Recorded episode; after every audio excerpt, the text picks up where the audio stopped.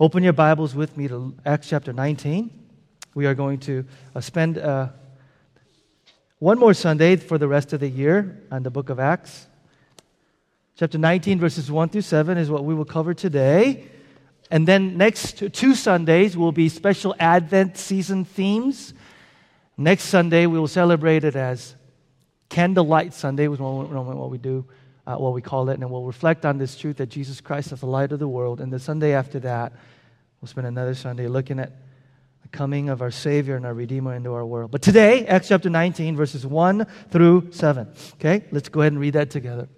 Go ahead and look in your scripture. By the way, today is going to be pretty heavy duty Bible study. Is that okay? Bible. So have your Bibles open, and we're going to look at our Bibles, okay? And uh, and and it's going to be a bit sort of theologically a, a, little dense, okay? A little dense. So I uh, hope you guys got plenty of sleep and rest. And right there. Okay, here we go. Acts chapter 19, verse 1.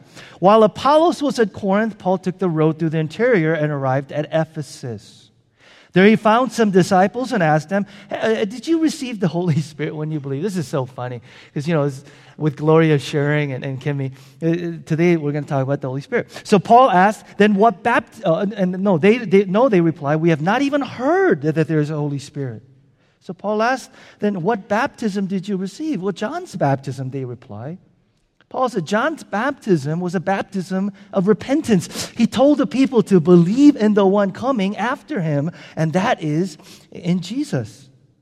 On hearing this, and by the way, you know, it, I imagine what Paul did is we just have one verse, but what, when Paul said, you know, this was what John's baptism was, and he said you need to believe, we can sort of guess that Paul spent some time as he did in the synagogues, explaining the Old Testament to them on who Christ was, that he was the coming Messiah. So, on hearing that, look what happened. On hearing that, they were baptized into the name of the Lord Jesus. Verse 6 So then, when Paul placed his hands on them, the Holy Spirit came on them, and they spoke in tongues and prophesied. There were about 12 men in all. Today we are introduced to the third missionary journey of Paul, right? He's venturing out to third missionary journey. Okay, there's the map. Can you look up on the map, please? Okay. Third missionary journey. Okay. And Paul comes to the city of Ephesus. Now we're going to talk a little bit more next, uh, next, next time we cover Acts about the city of Ephesus. Interesting city, very interesting city, and, and obviously has relevance to us as Paul writes an entire letter to that city. But for us today, we want to spend some time looking at these approximately 12 people who are almost Christians. When I say that, there's not value cast judgment, okay? I want to be very clear. When we say things like, you know, are you a Christian or that person's not a Christian, in no way in our church do we say, I am better than you. I say this a lot in our church. Non Christians are much kinder, much more patient, much more loving than Christians sometimes. True? Right? So when we say that they were not Christian, we're not saying, oh, we're better. No, we're just simply saying there are some characteristic attributes to somebody who says that they are a follower of Jesus. And what we see today is 12 people, as we'll see, who oh, were almost Christians. And, and we're faced, you guys, today with this very hard truth reality that not everybody who perhaps professes to be Christian actually are. Not everybody who is involved in ministry serving or look very uh, religious or spiritual actually are Christian. Jesus himself even one time said, Not everyone who says to me, Lord, Lord, did we not cast out demons, heal the sick? And Jesus says, Away from me, I never knew you. He says, Just because you say, Lord, Lord, give verbal profession, or just because you say, I cast out demons, heal the sick, did some good things, are you a follower of Christ? I know, it's not pleasant to talk about that in church. But the question we need to wrestle with today is Are you a Christian? Are you a Christian? When Paul first arrives in Ephesus, he encounters these disciples. Now, some commentators say they were probably disciples of Apollos, the guy that we met in Acts 18. David talked about them, you know, look in your Bibles last Sunday. Because here's what we know about Apollos in verse 25. It said, Apollos knew only the baptism of John. Ta-da! And of course, these disciples only know the baptism of John, right? And in verse 26 in Acts 18, it says that he, uh, he needed more knowledge and instruction in the way of God. So here it is. These disciples of Apollos, perhaps, okay, are in Ephesus. Paul encounters them, and, and we don't know exactly what they didn't know and what they did know, what faulty knowledge, what lack of knowledge they knew. But Paul interacts with them and he says, I don't know if you're Christian. And so Paul asks them a couple questions. Now, here's the thing we don't know exactly why Paul asks the question. Again, I don't think Paul went around and met people and go, have you experienced the Holy Spirit? I don't think that was like his hi, hello line. You know what I mean? I don't think he just went around asking that. I think he spent some time with them. And after a while, I don't know, maybe it was their demeanor. Maybe Paul sensed something in his spirit, in his gut. Maybe there was something to kind of the way that, but they said, oh, I know. Oh, and so Paul asks them the question. This is St. Paul who said this to the church in Corinth. Check this out. 2 Corinthians chapter 13, verse 5. Examine yourselves. By the way, your Bibles doesn't probably have the capital bold. That's me, okay? Accentuating. Examine yourselves to see whether you are in the faith. Test yourselves. Do you not realize that Christ Jesus is in you? That is, if you're a Christian, Jesus Christ by his Spirit lives in you, unless, of course, you fail the test. The Bible says over and over again in the New Testament, there are identifying external features of genuine Christian discipleship.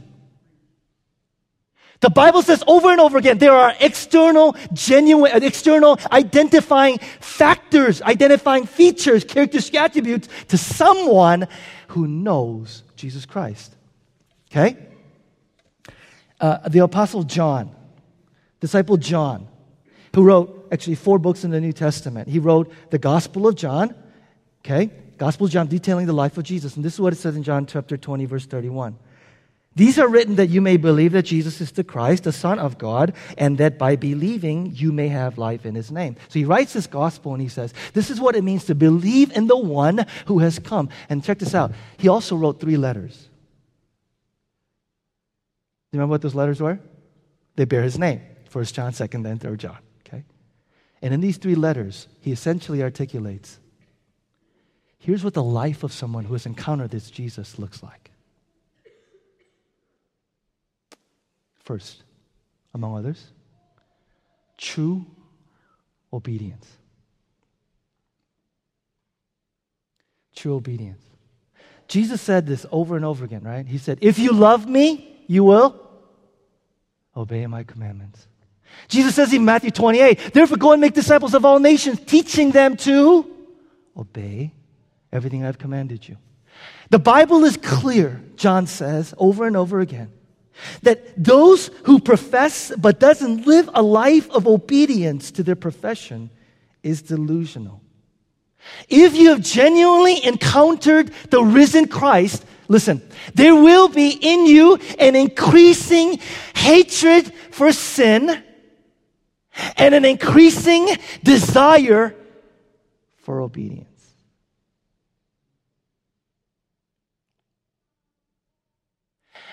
Every time we talk about obedience in church, like some of you right now, there's this pushback like, because you're obedience and you're fundamental, legalistic, righteous, do, do, and just obedience. Uh. But so let me make this very, very clear. Very, very clear. In Christ, we are saved by grace and grace alone. Amen?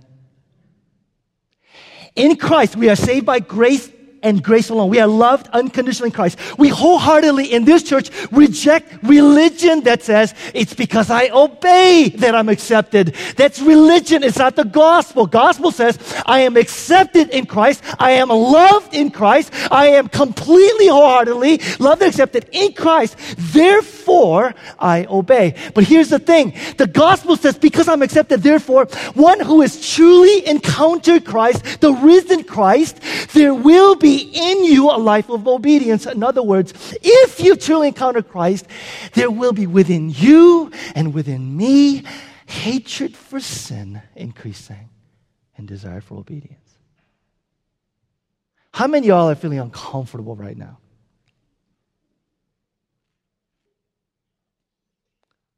Leah says, Me? I'm honest. Can I just say something to you? I'm preaching to myself, to me. It bothers me that there isn't more war against sin in me. It bothers me that there isn't a greater sense of battle within me towards sin in my life. Can anybody relate to that? It bothers me that there isn't within me a greater sense of no towards sin in my life. Sometimes I wonder, sometimes I wonder, I think about whether spiritual laziness. Oh, God's sovereign over all things, and I wish He would just sovereignly take away my lust issue. I wonder sometimes it's, it's sort of the victim mentality prevalent in our culture, sort of like, well, if you knew the family I grew up in. Or maybe the victim mentality of, well, you know, the temptations that I face, Peter, you have absolutely no idea. Why is there not more warring against sin in you and sin in me? Why is there this complacent sort of, oh, well, in us?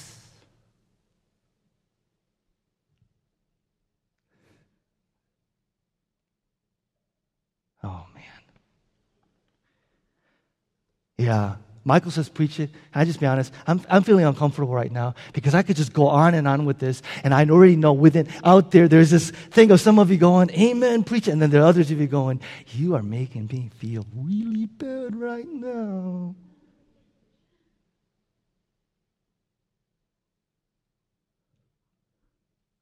We are called to war against sin. Paul says, Put to death, therefore, sin in your life. We are called to put to death, to war, to battle. For some of us, it will take a lifetime of wrestling with certain sins. But we are called to do more than just complain and be complacent. True obedience. Second characteristic attribute is true belief. True belief.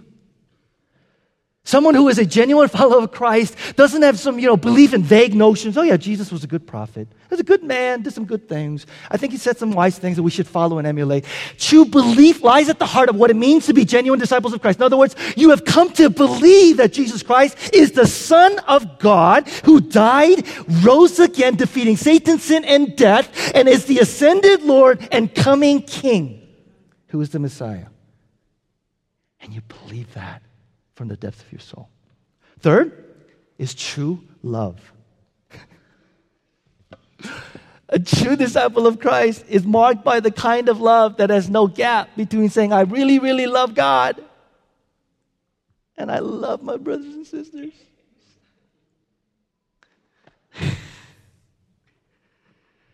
On a typical Sunday in our church, there are three groups of people. There are those who know they're Christian, there are those who know that they're not Christian, and then there's a large group of people who walk away every Sunday going, Every time I hear you preach, I don't know if I am a Christian.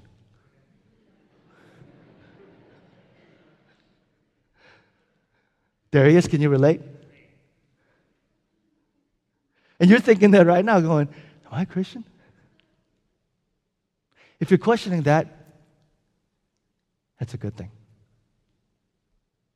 Here's what Paul says. Uh, I'm sorry, John. John. Let me just go and summing it up. 1 John 1 5. I didn't, want to, I didn't want to spend this much time on this. 1 John 1 5 7. This, in essence, is the message we heard from Christ and are passing on to you. 1 John 1 5 7. God is light, pure light. There's not a trace of darkness in him. If we claim that we experience a shared life with him and continue to stumble around in the dark, we're obviously lying through our teeth. We're not living what we claim. But if we walk in the light, God himself being the light, we also experience a shared life with one another as the sacrificed blood of of Jesus, God's Son, purifies us or purges us from all our sin. Here's pretty straightforward. Let me sum it up and I'm moving on, okay? Here's pretty straightforward. He says, if you claim to walk in the light, if you're a genuine believer, you don't behave different in the dark than when you're in the light. If you're a genuine believer of Christ, you're not different when nobody is looking. John says, if I claim to have fellowship with God and yet routinely and unrepentantly walk in the darkness, then I am lying to myself and everybody else and I don't belong to the truth. And in case you're sitting there going, you sounds like you're talking about perfection. You sounds like you're talking about I need to be. But, because John says, that, and then immediately following verses, he says, Here's how you also know you are in the light. He says, You're somebody who doesn't claim to be without sin. And he says, Here's the gospel, okay? Yes, you need to walk in the light, but when you fail, not if, he says, When. Good news? Thank you. He says, when you fail, here's the mark of true, genuine discipleship. When you fail, we all will, when we fail, we don't. Listen, we don't beat ourselves over and over and over again. Not a mark of true discipleship. When we fail, we don't sweep it under the rug. When we fail, we don't ignore it. When we fail, we certainly don't go to God and say, God, I'm going to be good next time and try and procure His favor. When we fail, choose genuine discipleship. When we fail, we go to the cross where all of the answers to our sins are found. And we say, You are faithful and just, and you will forgive and cleanse. So I come and fall at your mercy. Mark of true, genuine discipleship. Is that good news? You're sitting there going, I don't know if I'm a Christian, man. Good. I want you to think. I need you to think. Verse 2 says, uh, So did you receive the Holy Spirit when you believed? And by the way, a theological, I told you, put on a theological hats, okay? Okay? Some people say, Peter, that's a wrong interpretation. They were Christian, and what's happening here is what we call the second baptism of the Holy Spirit. Is that they were genuinely born again, and what's happening here is that they needed to receive the second baptism of the Holy Spirit, like we all Christians need to do. So you've got Christians who are, some people will say, genuine Christians, but then haven't received the second baptism of the Holy Spirit. So at some point down the line, they need to receive the. The problem with that reading is when they say, No, we have not received the Holy Spirit, Paul doesn't go, Oh, okay, then let me lay my hands on you and pray so that the Holy Spirit will come. He goes, Whoa. You haven't even heard of the Holy Spirit? Well, what, what baptism did you receive? He's asking a foundational question. It's like, he said, How'd you become a Christian then? Why? Because in Paul's mind, he got it clear. You can't be a Christian without having an experience, an encounter of the Holy Spirit. Nobody in the early church would have gone around talking about being a Christian without this experience and encounter of the Holy Spirit. Let me give an example. Do you remember Peter when he preached at the day of Pentecost? Acts chapter 2, verse 38. Repent and be baptized, every one of you, in the name of Jesus Christ for the forgiveness of your sins. And you will receive the what? Say it with me. You will receive the gift of the Holy Spirit. The promises for you and your children and for all who are far off, for whom the Lord our God will call. Paul emphatically says it is impossible to be a true believer without the indwelling power of God's Holy Spirit in us. You're going, well, where did Peter get that from? I'll tell you where he got that from. He got that from Jesus. What did Jesus say? John chapter 3, verse 5. Jesus one time said, I tell you the truth, no one can enter the kingdom of God unless he is born of water and the Spirit. Flesh gives birth to flesh, but the Spirit gives birth to spirit. You should not be surprised at my saying, you gotta be born again. The wind blows wherever it pleases, you hear it sound, but you can't tell where it comes from or where it goes. So it is with everyone born of the Spirit. You can't be a genuine Christian without this experience and encounter of the indwelling Holy Spirit. Now, Paul picks up then this theme and he takes it further. He goes, Not only do you need the Holy Spirit to be a Christian, you need the Holy Spirit to live as a Christian. What? Oh, this is going to be this is going to this is going to wreck some of y'all this morning. Because look what Paul said. Romans chapter 8, verse 9. You, Christian, are controlled not by sinful nature, but by the Spirit if the Spirit, by the, by the way, every time I say the Spirit, I'm going to go, Spirit, and I'm going to go high as I can, okay? Spirit, I'm trying to accentuate. He's saying it's important, okay? If the Spirit lives in you, and if anyone does not have the Spirit of Christ, he does not belong to Christ. But if the Christ is in you, your body is dead because of sin, and yet your spirit is alive because of righteousness. And if the Spirit of Him who raised Jesus from the dead is living in you, He who raised you, Christ, from the dead, will also give life to your mortal bodies through his spirit who lives in you. Those are big ifs. Pay attention to what is an if? Is it a preposition? What is that? It's a conjunction.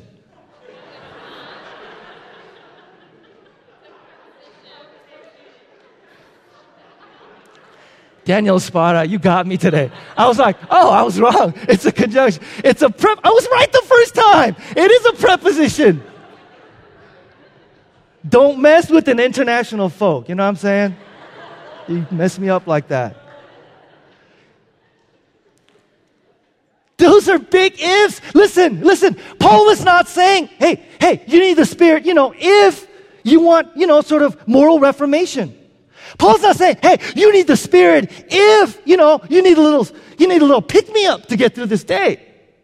Paul's not saying, hey, you need the Spirit if, you know, you kind of, you kind of need some self-help. Paul says, if you do not have the Spirit of Christ, you do not belong to Christ. And if you do not have the Spirit of Christ, you can't live the Christian life.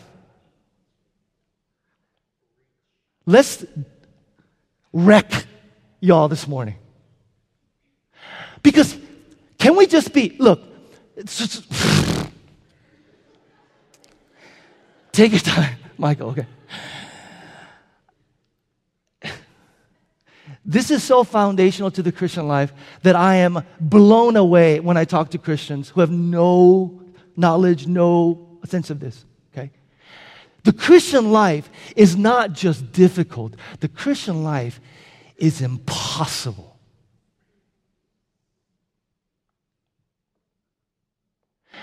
If you find the message of Jesus easy to digest, check the label on the box. Check the label on the box. Because you're probably consuming a diluted version of Christianity. Christian life is not just hard, difficult, extremely strange. Christian life is capital I, capital M, impossible. Christian life is impossible.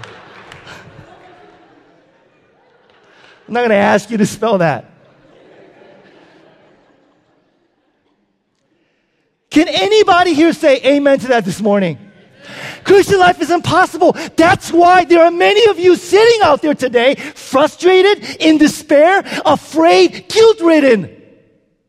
Because you're like so many Christians today who's, who know what I should do, but there's a million miles of gap between what I should do and what I actually do. Yeah, your pastor said it. That's your experience. I know.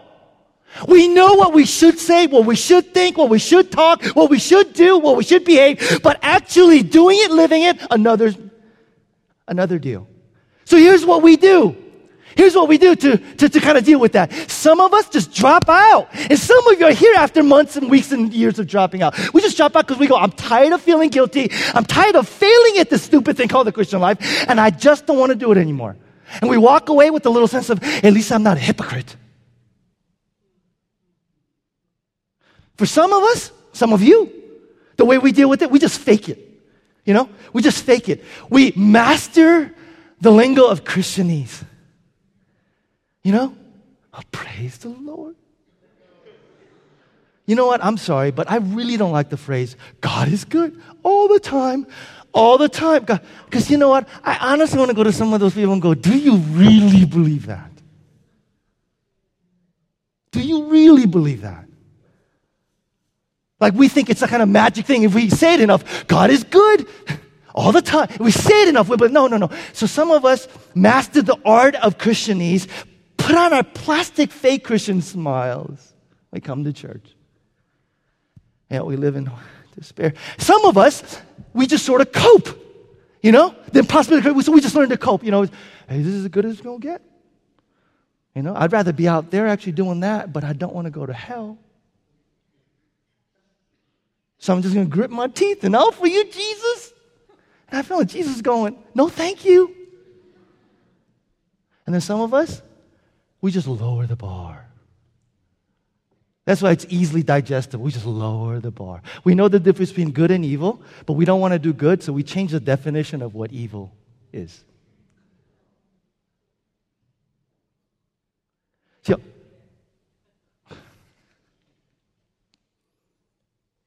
we know. we know See, some of you guys think I like prepare to say these things. I don't, man. It comes out, and then I go, all right? I know. Look, we know the difference between good and evil. This is you, this is you and me today. Come on, let's just be honest. Can we do some soul surgery here today? Heart surgery. You and I know the difference between what God says, good and evil. But we don't want to do the good. So we lower the bar and we change the definition of what evil is. And go, yeah, I can do that. Well, that's not that. All of these people have one thing in common. You know what it is? They come to realize Christian life, you can't do it. I can't do it. Can I get an amen to that? You know what the good news is? God never asked us to. what? God never asked us to.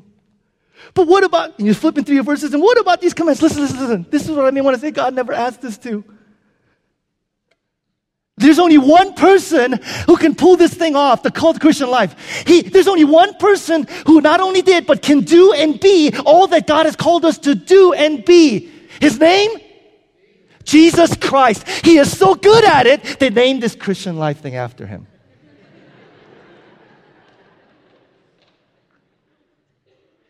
Is that good news? Christian, somebody's clapping. You can clap to that. Some Christian life is only possible because, yeah, don't lower the standard. Christian life is only possible because Christ, who lives in us by his Spirit, lives through us this Christian life for us. That's the Christian life. Now, every single one of us will need to go through a crisis of failure. Mine, I went through it in seminary. I was in seminary, first year, doing the Christian thing. And I came from a really intense spiritual environment, you know, so I knew all the answers, knew what to do, you know. I knew the path to take, had the Bible verses to memorize, but I just couldn't do it. I just couldn't do it. And being a perfectionistic, sort of very, you know, I got tired of failing. I got tired of failing. So you know what I did? One day I had it out with God. I said to God, I said, I quit. I honestly did. And it wasn't like a game, you know. God, I quit. I was like, no, I quit. I'm done, God. And I just resigned myself to the fact that I was never going to be good at this. I, I'm done. I'm not exaggerating. I said, I'm done. I'm done with this thing called the Christian life. And you know what I really thought was going to happen? I thought I was going to get a good lecture from my Heavenly Father saying, I went to the cross for you. Can't you just pull yourself up and try one last time? Instead of hearing that, you know what I heard? I said, I'm done. I heard God going, Good. I'm serious. I'm done. Good. But you don't understand, God. I don't want to try. Good. Let me do what you can't. You guys, the Christian life, God never comes and says, try. The Christian life is God comes and says, die.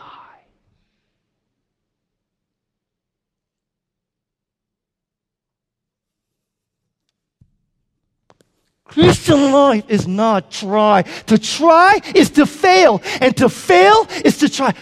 I'm preaching the choir this morning. Can anybody relate to this? Don't y'all look at me like, I have no idea what you're talking about, man. You're like a freak.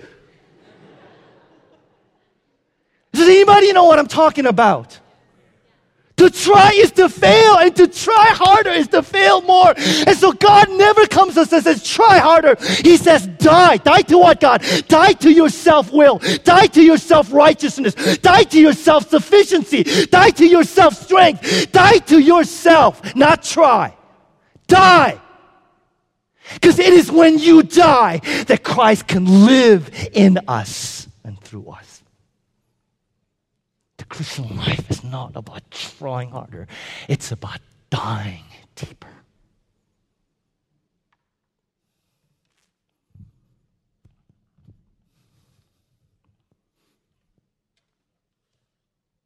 That's the paradox of the Christian life. It is to those who learn to die that they can live. It's not us trying to be like Christ, but Christ being Christ in and through us. And put a couple passages. Some of y'all need to go home and memorize this. Colossians chapter 1, verse 26, 27 says this. This is the mystery. And in case you're wondering, going, how does that happen, Peter? How do you do that? It's a mystery. I'll give you a little how at the very end. But you need it. How many of are feeling the thing down here like, oh, it's so bad, but it's so good? Anybody? Okay, I'm the only one again. Okay, Colossians chapter 1, verse 26, 27. This is a mystery that has now been made known to the saints to whom God willed to make known what is the richest of the glory of this mystery among us. Everybody say this with me. Ready? Which is Christ in you, the hope of glory. What's your hope of glory? It's what? Christ in you. One more. Galatians chapter 2, verse 20. I have been crucified with Christ and I no longer live, but Christ lives in me. I knew all these passages. Like some of you, I knew them, I memorized them, but it wasn't until I came to that crisis of faith when I said, God, I just can't. And God said, I know. And it was like an, it, for me, it happened almost like an instant where I fell. You guys, it was almost like I fell from a tower of self into ocean of Christ. And that free fall was the most exhilarating experience of my life. Can you imagine that? Some of you picture that?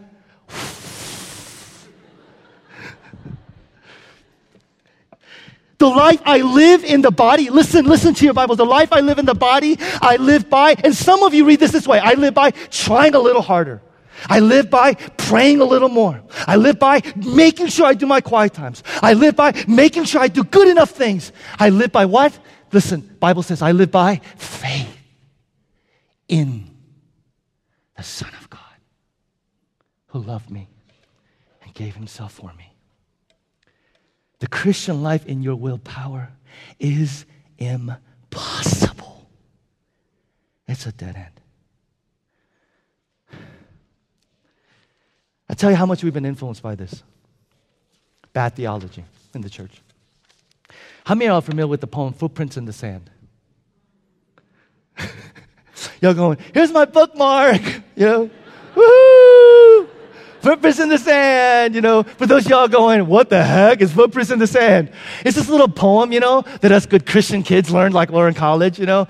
Or like when I was in college, you were like three. But anyway, you know, we, we learned this footprints poem. Here's what the poem says. Okay, apparently there's like three versions, Michael. Like it's been expanded to like, you know. But here's the gist of the footprints in the sand, okay? It's this poem that says, one night,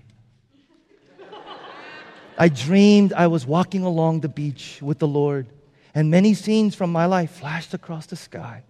Some of you are tearing up, going, Oh, that's so good. It's not. Poem goes, in each sentence, I, and some of you are like, put it in my pocket, footprints. Some of you have this like embroidered on your Bible, I know. In each scene, I noticed footprints. What's that? Okay, the poem. Okay, so the poem, I'm sorry. The poem says, in each, so in each scene, I noticed footprints in the sand. Sometimes there were two sets of footprints. Other times there was only one. This bothered me because I noticed that during the low periods of my life when I was suffering through anguish, sorrow, and defeat, I could only see one set of footprints. So I said to the Lord, You promised me, Lord, that if I followed you, you would walk with me always. But I've noticed that during the most trying periods of my life, there's only been one set of footprints in the sand. Why, when I needed you most, have you not been there for me? And the Lord replied, The years when you have seen only one set of footprints, my child, it's when I carried you. To which all of us go, Oh, he carried me. Do you know why that that, that poem, I'm not making light because I know some of you help. Do you know why that poem is so destructive to us? Because it's never, ever been two sets of footprints. Ever.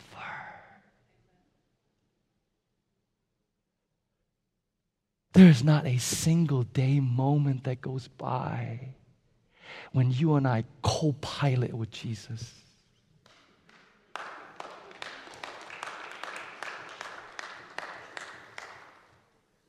There is never a day in our lives. Do you understand? That's why we, that's why we read the Bible go, I'm going to try really hard, pull myself by bootstraps and, you know, follow the Christian life. And then when I hit a bump, when I go through a hard time, Jesus, I'm going to need you. And Jesus says, there's never been a time when you walked with me. I carried you the whole time. The whole time. If you and I think we're co piloting and we only let Jesus pilot when we're in trouble, on a clear blue sky, we're going to crash.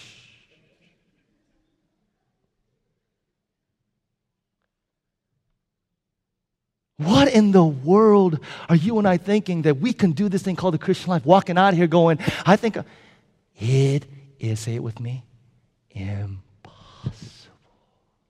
apart from Him. Do you know that? Do you know that? I apologize if I funded anybody with the footprints poem because it helped me through college too. No, no, I'm being serious. I'm being serious. Michael, I, I don't know. Do you receive the Holy Spirit? We got to go on. We got to go on. We got to go on. Uh, uh, uh, and their answer is no. No. So then what does Paul say? He says, what baptism did you receive? Notice he doesn't say, well, then you need to, you know, have my, have me lay my hands on you so you can receive power. Listen, Paul's saying your lack of an experience of the Holy Spirit gets to this deeper foundational truth that you didn't really encounter Christ. And the reason why Paul can push them on that is because he experienced it. Remember when he was converted and he was baptized, what Peter preached on Acts 2 came true for Paul. He was repented, he baptized, he was baptized, and the Holy Spirit, Acts 9, comes upon Paul. And so he's got it clear. Saying, if, if you are a genuine Christian, the Holy Spirit at the moment of conversion comes into you. Because not only without it, you're not belong to Christ, you can't do the thing called the Christian life. And so you say you, have, you haven't even heard. So what baptism did you receive? And they say, John's baptism. Well, what was John's, uh, John's baptism? They, they, they, they said, whatever John said is what we did. Okay, pay attention. Important for the rest of you. What did John do? Do you remember Jesus' eccentric cousin? Do you remember John the Baptist, Jesus' eccentric cousin? Lived out in the, the desert, the wilderness, wore camel fur boots and lived on a steady diet of crickets and wild honey. Do you remember John? Some of you remember John? By the way, I was thinking this week, you know, if you're going to get wild honey in the wilderness, it presupposes that there are wild bees in the wilderness. And I don't think John had one of those cool white suits, you know, with a mask and a can of smoke, you know, to smoke the bees out. You know, so next time you go to the grocery store and you buy one of those little jars of honey and the cute little bear, you know, cute little bear tube, remember, remember John, Jesus' eccentric cousin. Okay? So, so who was John? Who was John? Do you remember John? John? John was, John was, people called him John the Baptizer. John the Baptizer. Baptizer word Greek, baptized from the Greek word baptizo, which means immerse, to dunk, and to, and to, and, and to, and to, and to put underwater. Why did they call him John the Baptist? Because that's what he was doing. And what was John saying? John the Baptist went around saying, Hey, I'm here to prepare the way. I'm here to prepare the way. Anybody that wants to turn away from their sin, come and be baptized. That's right. If you want to turn away from your sin, come and be dunked in the water, be immersed in the water, be baptized to show everybody that you're ready to turn away from sin. Anybody that wants to turn away from sin. And he was doing that. And, and then eventually another guy came along and he started quite a following. And some of his disciples started drifting over to this guy. Some people come to him and say, Hey, Jesus, uh, John, some of your disciples are going to that guy, Jesus. He's also a little eccentric himself. So what, what, what's the deal with that? Don't you care? What did John say? John says, Oh, no, no, no, no. I'm just what? Here as a voice calling out in the wilderness. Prepare the way. I'm not the bridegroom. I'm just the best man. I'm not here to, you know, point, point myself. I, I'm here to just be a finger that's pointing. I'm calling everybody to turn away from their sins. and the people come to us and say, okay, John, but, but what do we do with our sins? We're turning away, but how do we know forgiven? Aha! There goes the sin bearer. Hey guys, there is the one who actually takes away the sins of the world. Hey guys, there, there he is. There is the one who will take upon himself the sins that you are turning away from. And John says, I just baptize with water. He will come baptize with the Holy Spirit. And you need to not just repent, but he says, you need to believe. in Him. You need to trust. That's why Paul says in verse 4 of Acts 19. It's loaded with theology, guys. John's baptism was a baptism of repentance. He told the people to believe in the one coming after him, that is, in Jesus. Do you know what Paul is saying here? And if you're taking notes, this is where you need to pay attention.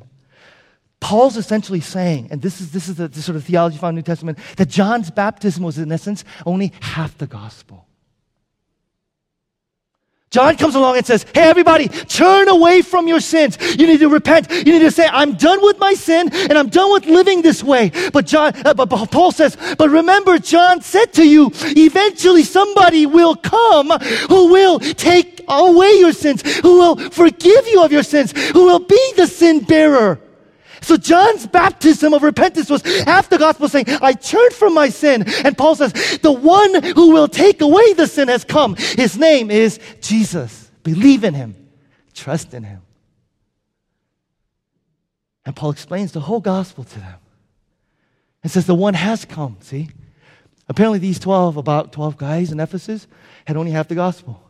They knew the baptism of John. They repented and turned away from their sins, but they hadn't yet put their faith and believed in the one who takes away the sins of the world. They hadn't believed that one has come who will take upon himself the condemnation that we deserve so that in him we will no longer be condemned. The one has come who could blot out our transgressions. The one has come who would give us a clean slate and a clean start. The one has come, the Messiah. His name is Jesus. And when you place your faith in Him, a transaction takes place, a great exchange.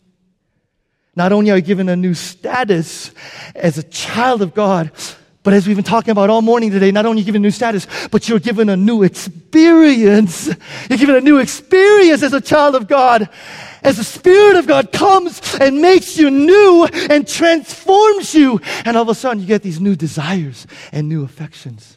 Last sign of genuine discipleship. Born of the Spirit, new desires, new affections. I can't wait until my son gets to be a little older and he has his first crush. It's gonna be so cute. I'm gonna get home. Jenny, where's, where's Parker? Oh, he's out, he's out cleaning his car. What? He never cleans his car. His car is a pigsty. What's he cleaning his car for? Oh, you know, he's got a date. A date? Walk inside. There's Parker. Hair nicely parted, you know. Or maybe it'll be this. I don't know. Nicely Parker, right? Parker, nice. Parker bumbling downstairs in his best clothes. I see him. Eh, I go, Parker, Par- Par- is that my cologne? Where, what, where, where, where, where are you going? Oh, I got, I've, I've got a, I've got a date. And when that new affection, listen, when that new affection grows to love, it becomes an explosive, powerful, life transforming force in his life. Has that happened to you? Christian, has that happened to you? The new effect. So, so, so some of you in here going, I used to hate these songs. Now, I kind of like them. the sermons at church, Pastor, used to make like no sense whatsoever. Now, some of it actually kind of makes sense. Oh, he used to go on and on and on forever. It seemed like forever. He kind of still does, but it doesn't seem like it's as long as it used to be. What's going on? Something's wrong with Peter. No, actually, something is right with you. You've been made new, and new affections connecting with love of Christ and explodes in your heart, and all of a sudden, the Christian life. All of a sudden, pastor's like, delight yourself in the Lord, and He will give you the desires of your heart. You don't focus on the, He will give you the desire, you know? So I delight, no, you start, delight yourself in the Lord. But there's after. I don't care about the after. Delight yourself in the Lord. Taste and see that the Lord is good. Oh, yeah. The Christian. What stirs your affections for Jesus? Oh, better yet, better yet, what robs you? What robs you of those affections? That's what I want to ask this morning. What robs you of those affections for Christ? Because a lot of the things that rob our affections for Christ are not evil and bad in itself, they're morally neutral. But they have robbed. If you can spend hours effortlessly on Facebook, and yet it is an enormous ordeal just to crack open the Bible, something is amiss. I love TV and television, TV and television, television. I love television and movies, but you know what? Can anybody relate to this? It's not long before I find funny on TV what God finds heartbreaking. I like sports. But if I watch sports too much, I start to care too much. And if what a 19 year old boy does with the ball ruins your day, you've got a problem. What robs you, Christians, of your affection for Jesus? Hmm? What robs you of those intense affections for Jesus? And many of them, like I said, are more neutral. Could it be that how can the Spirit of God come and fill us when our lives are filled with so many things? How can the Spirit and the life of Christ come and fill me when I am full of myself? What robs you of your affections for Jesus? For Jesus. For Jesus.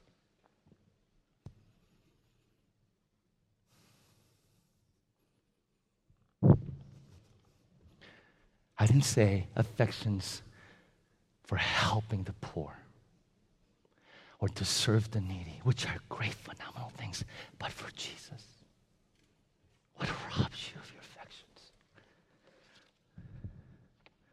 Let's finish this. Verse 5. On hearing this, they were baptized into the name of the Lord. And when Paul placed his hands on them, the Holy Spirit came on them, and they spoke in tongues and prophesied. There were about 12 men in all. For those of you that want to come up and argue with me about second baptism and Pentecostal theology and how we need the second baptism of the Holy Spirit and all that stuff, can we just agree on one thing? That being filled with the Spirit, being empowered by the Spirit, needing more of the Spirit in our lives is a regular, intentional thing that we need to do all the time. Amen? Issue settled. Let's move on. Practical relevance? Here it is. Today, this room is full of almost Christians.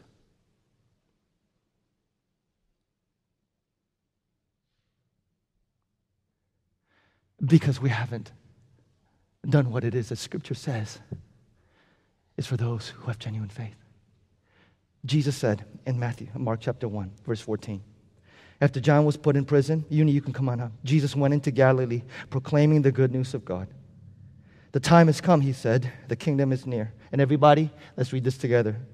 Repent and believe the good news. Say it with me again. Repent and believe the good news. The very words of Jesus, very words of Jesus, very words of Jesus of what it means to be a Christian and what it means to live the Christian life. What do I mean? If you're not a Christian here today, if you're not a Christian here today, and you're sitting there going, I'm not a Christian, but I'm interested, like, what does it mean for me to be a Christian? You need to hear this right now. Being a Christian being a Christian, and, and all due respect to people who may have shared with you, being a Christian is not just accept Jesus. It's not. Being a Christian is not just believe in God. It's not. Being a Christian, Jesus himself said, is to repent and believe the good news. The two sides of the same coin to repent and to believe the good news. That's what it means to become a Christian. If you are a Christian this morning and you tune me out going, okay, I'm done with that, I'm done with that. I'm done. Listen, the reason why the Spirit of God has not come and filled us and lived within our lives is because repenting and believing is not just a one time thing that we do to say, I want to be a Christian. Repenting and believing is something that we do every single day. Do you know this? Repenting and believing is not a one time so I get into the kingdom, it's how we live in the kingdom every day. The reason why many of us today are spiritually apathetic, spiritually dead, the reason why we don't have passion desire in our hearts is because the Bible says repentance and belief is every day, every moment of our lives. Let me explain. What is repentance? What is repentance? Repentance is not, God, I feel sorry for what I've done. Repentance also is not what some churches have taught, you know, is to turn around and go the other way. Repentance literally is to change your entire, your entire approach towards God That's what repentance is. to change your entire approach towards God. What do I mean? The essence of sin is not, is not doing some bad things. Essence is not disobeying something. Essence of sin is that we have taken the place that God rightfully belongs and we have not acknowledged Him as God. We have taken control over our lives. We become masters of our own lives. We basically said to God, God, I'm going to take control. I'm going to live my life my own way and nobody else tells me what to do. That's the essence of sin. And when we do that, the Bible says, then we replace God and we begin to then build our life, build our foundation on other things like jobs, like relationships, like money, like success, like fame. That's why Soren Kierkegaard, that famed philosopher, said the essence of sin is building our identity on other things besides God. Because when we replace God from the center, we were created in such a way that we were meant to worship something. But when we have that thing that we were sent to center on, we remove that, then we will build our lives on other things. And what you and I normally think of sin, the bad behavior, is the result of placing our identity and our foundation on anything else besides God. That's why Martin Luther commented the first commandment of the Ten Commandments is have no other gods before me. Because when you remove God and you put something else at the center, the result is lying, murder. Why do you lie? Why do I lie? Why do I lie? I was just walking out the street, you know, and this woman came up to me with the census, and she's like, "Is this census?" And I lied. I just lied. I said, oh, "I already filled it out." I didn't fill it out. Why did I do that? I just said it. Oh, I, I, I filled it out, and I just walked away. Holy Spirit, going, "You stupid idiot! What, what? You know why I did that? Here's why. Because when my desire for someone else's approval is larger than the approval of my heavenly Father, when something else is more important than the very thing that my Heavenly Father gives, why do we commit adultery? It's because some other beauty is more beautiful and satisfying than the beauty of Christ. Why do we covet and envy? It's because the satisfaction of Christ is not in our soul. Repentance is not just saying, God, I've done some bad things pit. It's not, God, I've disobeyed your laws and I need to get it right. It begins there, but true repentance goes much deeper. True repentance is admitting not just that we've done some bad things, but that we've taken control over our lives and we've run it and we've done it our own way. We've not acknowledged God as creator. And we've built our life on other things, on other foundations. We built our life on relationships, money, success, fame. We built our life on created things. And as a result, What is repentance? Repentance is, listen, Christians, listen, listen, repentance and believe. Repentance is saying, God, I'm going to uproot whatever my foundation is right now, and I'm going to build my foundation on another. I'm going to uproot the very thing that I've built my identity on, and I'm going to uproot that. I'm going to build my life on another. God, I've used you all my life as a means to an end. I've used you to get the real treasure in my life, but I'm going to uproot that and you will be my real treasure. You will be my real treasure.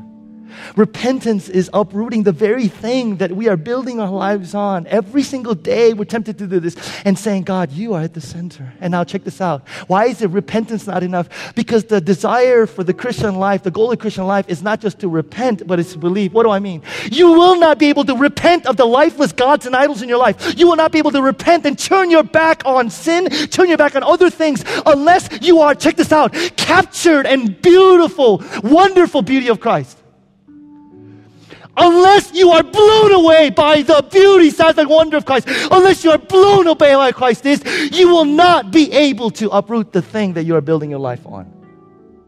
You cannot uproot the false gods idol in your life by duty, by obligation, because you have to. The only thing that'll give you power to repent is seeing the beauty of Jesus. To say, the only way that we'll have consistent victory over sin is not by effort. The only way we'll have consistent victory over sin is to be so enthralled, captured by the beauty of Jesus that we look at sin and we go, why would I want that? Why would I want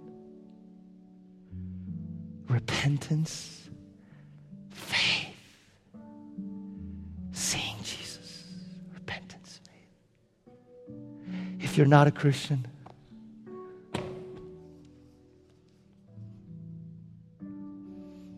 maybe you, you came here today and you're sitting there going, you know what, Peter, I, I realize maybe I need God. I recognize I need God. Uh, I've taken control of my life. I've done it my way. I thought I could be a little good king ruling over my kingdom, but I'm not very good at this ruling kingdom thing. I'm not. I'm not. And I've made a mess of my life. I just jacked this thing up. It's littered with failed relationships, littered with failed goals and ambitions. If not that, the very thing that I thought would give me life is the very thing that's enslaving me. The very thing that I, thing that I thought would give me freedom is the very thing that's having me enslaved because I realize I can't live without it. And my life is miserable. You recognize your need for God and you recognize that you deserve God's judgment. But it's at that point that when you say, What do I need to do? For a lot of people, it goes terribly wrong because for a lot of people, then they start going, Okay, what do I need to do? Tell me what I need to do. I'm going to approach this like I approach everything else. Give me the task, give me the rules. What do I need to do? Tell me what I need to do, and I will. Friend, the problem with us is not we're not good people who've gone wrong in some ways and we need some directions for moral improvement. We don't need a life coach, we need a savior. We don't need a life coach, we need a savior. You can't do anything in and of yourself to get yourself out. You don't need a life coach. You need a redeemer. You need a savior. And the savior of the world, Christmas says, has come. The Savior of the world has come. And 2,000 years ago, he was born as a little babe, but he went to the cross. And our judgment, our condemnation, our sins, our idolatry, our lusts, our hatred, our jealousy, our envy. He takes it all on the cross and he dies the death that we should have died. And God says it's not about trying, it's about believing that not only does the death of Christ apply to you so that you no longer are ever under condemnation, but the life that Christ lived, the perfect righteous life, becomes yours, so that when God the Father sees you, he sees perfection.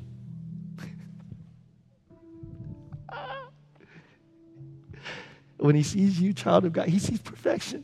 He doesn't see you as you should be, he doesn't see you as you will be down the line. He sees you perfect. Is that good news? It's great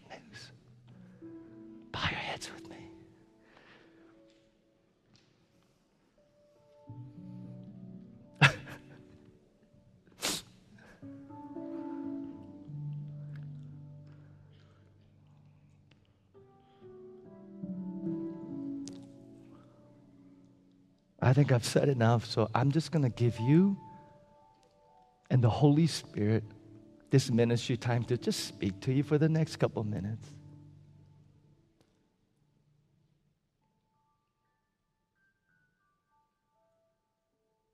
Ask Him to speak to you.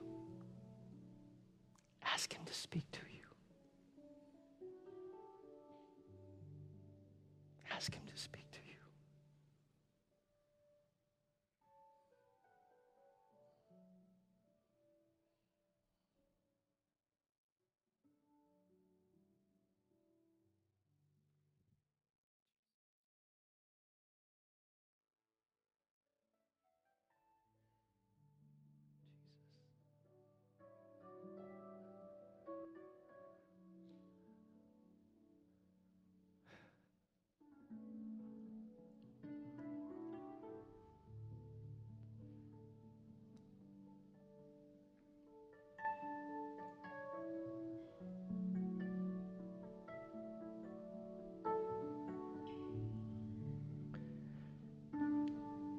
Father, we thank you for the good news that is the gospel.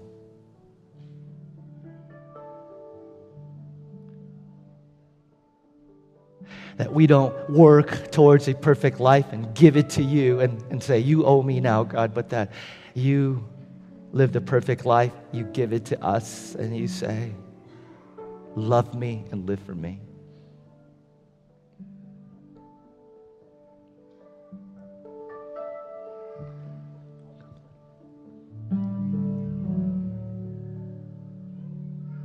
It is our desire, God, as we enter into the season of Advent, to remember that Jesus Christ, by His Spirit, lives in us as we anticipate and await the coming of Christ. And that you remind us today that the goal of the Christian life is to adore you, to say that you alone are worthy and to say that our lives will be a praise unto you forever and ever and ever. Have a great week, you guys. Invite your friends, your family as we enter into season of Advent. See you next Sunday. Take care.